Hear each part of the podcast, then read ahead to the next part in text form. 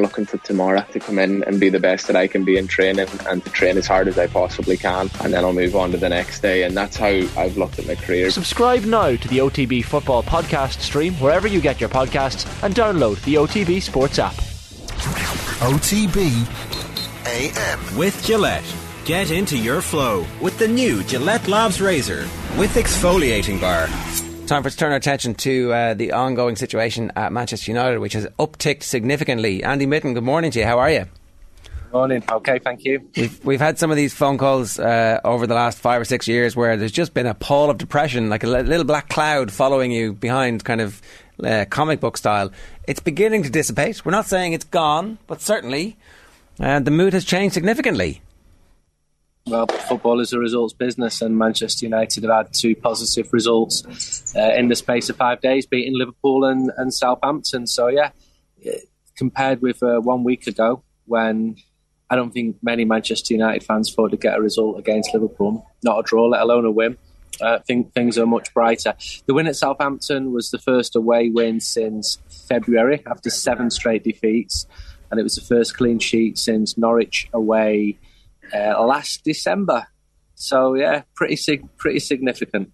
It is significant, right? It's not just uh, a little flash in the pan where he's put together some uh, some results. He, he's made significant structural changes and he's dropped players who hadn't been dropped up to this point, and the team have responded. I think that's why Manchester United fans are feeling a little bit of confidence about what the future holds, if not certainty at least.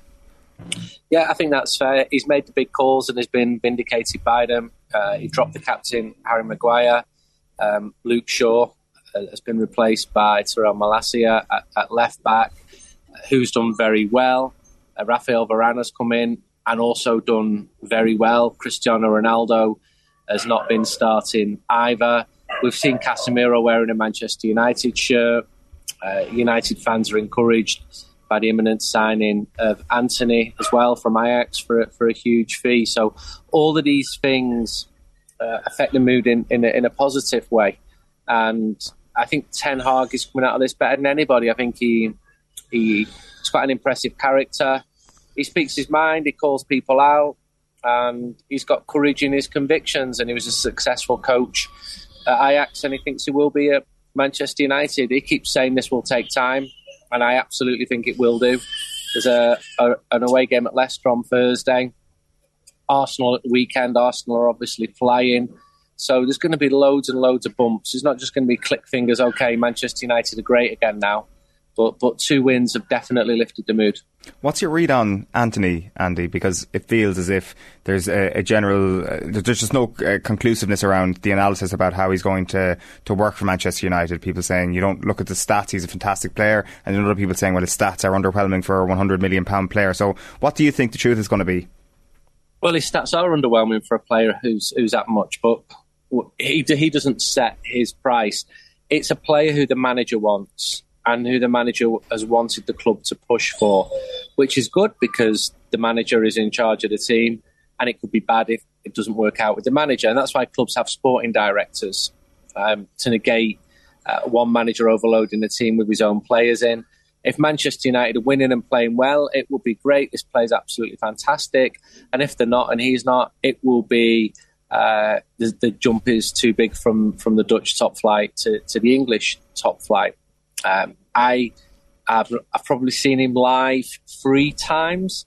Um, so I've been speaking to people who, who watch him professionally, scouts, analysts, that type of stuff, and I get a sense of uh, a very talented player, one who, who will bring fans out of their seat, but also raised eyebrows about about the huge fee.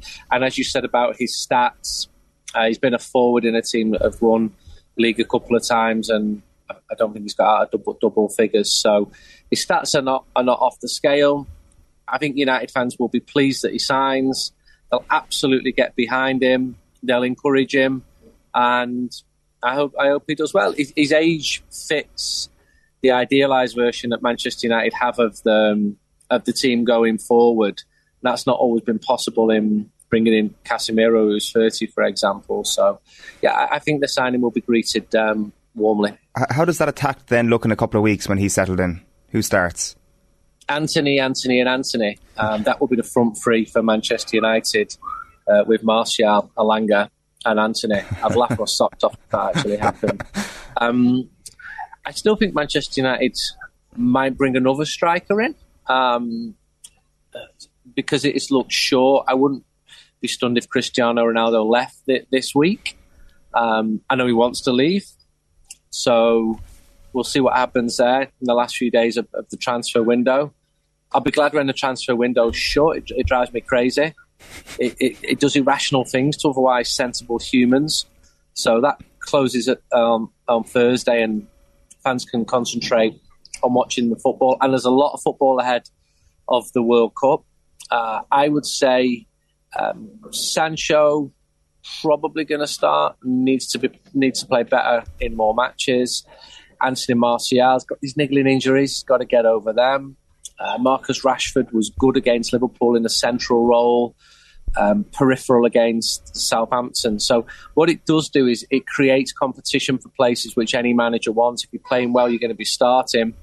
I would have been doubtful about seeing Anthony Elanga a few weeks ago. I know other clubs were looking at him, trying to take him on loan, but Erik Ten Hag likes him. So it's for him to work out. I know that United wanted a more physical striker. Uh, that's why they looked at uh, Arnautovic. Not that he was ever going to be a starter, then backed off from that. So uh, I, I won't be stunned if a, if a, a number nine come, came in. And I, I watched Le- Robert Lewandowski last night uh, live, and I could see why any team would want a classical number nine, but they're hard to get. Like who who would be in the mix for that potential role as United's new nine? Like is is Aubameyang in the mix? Like I'm trying to think of, of nines that are possibly available. Yeah, it, it's a good question and it's a tough question because there are not many. Um, Aubameyang, the situation with him is uh, the links are coming from his side rather than Manchester United's side. Manchester United will be asked to be kept abreast of any developments there. There's a huge difference between that and actively being interested in in a player. So that's the situation with Aubameyang at the moment. From my sources on the Barcelona side, um, they will say we will sell him, but only for a lot of money. If you're Aubameyang, you're basically not starting like Frenkie De Jong because um, Robert Lewandowski is starting ahead of him, and Pedri, Gavi, Sergio Busquets is starting ahead of Frenkie De Jong as well. So that's why I think we'll see quite a lot of activity in the transfer market in the last couple of days. Manchester United really need to move some players on and get them off the wage bill, but that's also very difficult.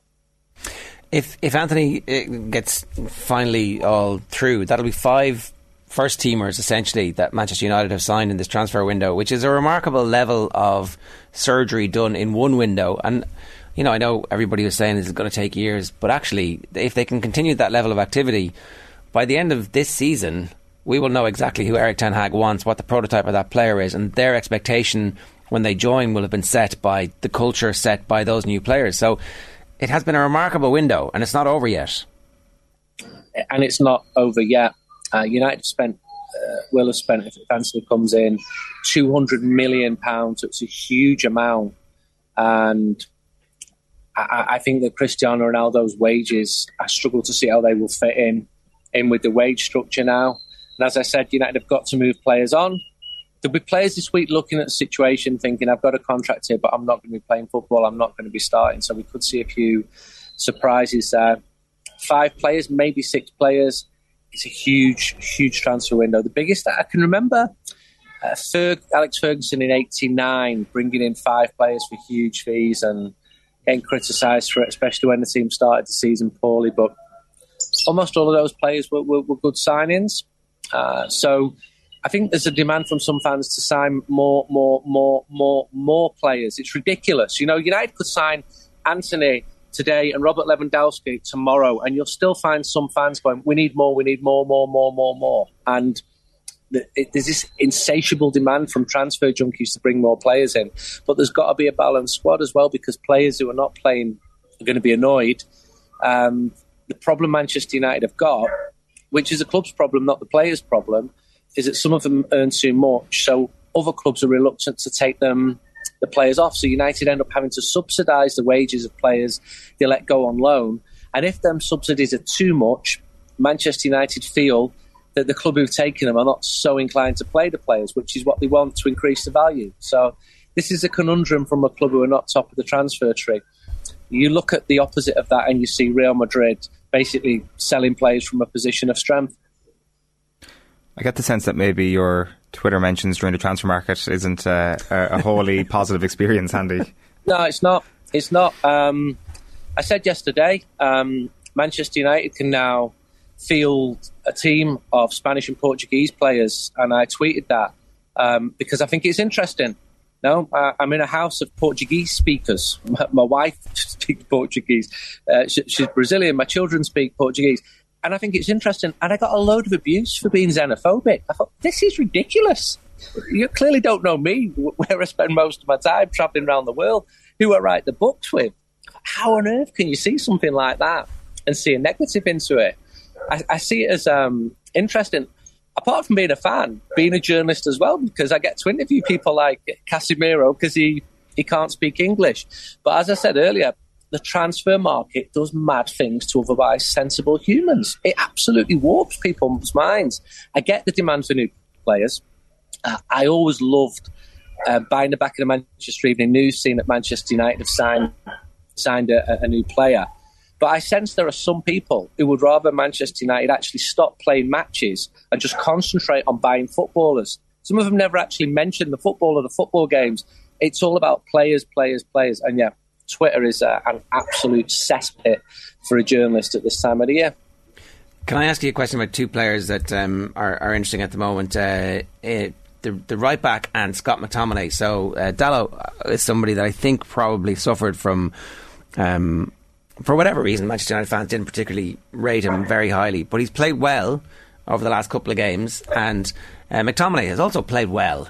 Like that's the whole point of getting a coach who has a plan and gives people instructions and gives them confidence within those instructions. Is that you don't actually have to sign new players for every position. You can if you want, but there's definitely some players who are going to be part of Manchester United's future under Ten Hag. Do those two have the best chance at the moment?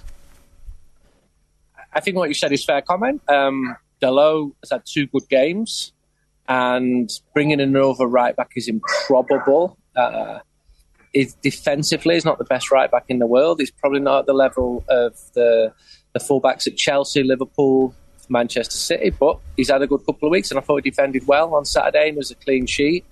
Uh, I thought McTominay played well against Liverpool. I thought he did did well against Southampton, and, and tactically. Um, he would drop back and give Manchester United more cover when Southampton were attacking. Uh, I gave him a 7 out of 10. I got slaughtered for giving him 7 out of 10. English bias. What? Where on earth are these viewpoints coming from? Um, Scott McTominay, technically, is not the most gifted midfielder in the world. He doesn't need to be. He doesn't need to start every week for Manchester United. He can add to a squad. He can play. He played well against Liverpool at Old Trafford. He can clearly play football. But I think it's fair to say Manchester United's midfield did need strengthening. And Casemiro had a little cameo when he came on. Casemiro is one of the best players in the world in that position. But successful football teams are not just about the starting 11, it's about a squad. You need a squad. And I would firmly see a future for Scott McTominay. He brings a lot of positive attributes. Um, just maybe not the over reliance on him and Fred that we've seen in recent seasons.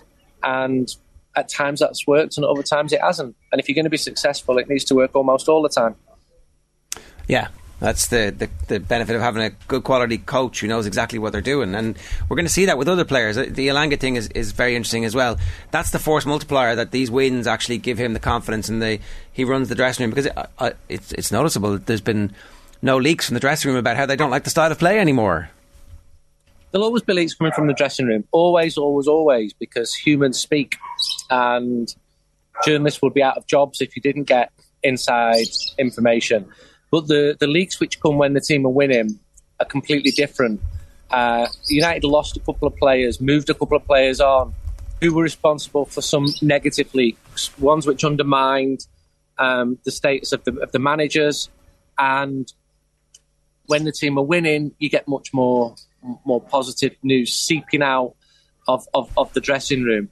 Um, I thought the attack was actually quite poor at, at Southampton, but it's a work in progress. It really is. Um, that 1 0 win was really encouraging. Focus and praise on the defence, which I think was right to do. I should mention Varane.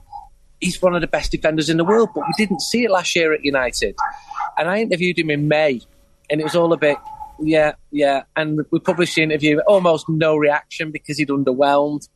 And he's been fantastic against Liverpool and and played really well against um, Southampton at the weekend. So a lot of them players have still got to raise raise their games. Um, Leicester is a is a good test. I know they've started badly, but they put four past United in the equivalent fixture last year, and an Arsenal at Old Trafford. Manchester United can take points off Arsenal, that will be really really significant. Because even though United beat Liverpool, Liverpool actually were the more dominant team. So that says two things to me. One, if United can win a match despite not being dominant by taking the chances, uh, which they did, that's definitely an encouraging thing. And it takes me a little bit back to Solskjaer's uh, best moments when his team didn't have possession but would get some important victories. But uh, Ten Hag wants to play it with a dominant style of football, which naturally means the team has more possession and that will come in time. We're four games into Ten Hag's time at Manchester United. Again, there's going to be so many bumps along the way, but those two wins have, have lifted the mood. Andy, good stuff. Thanks a million for joining us this morning. Cheers. Thank you. OTB AM. With Gillette. Get into your flow with the new Gillette Labs Razor with exfoliating bar.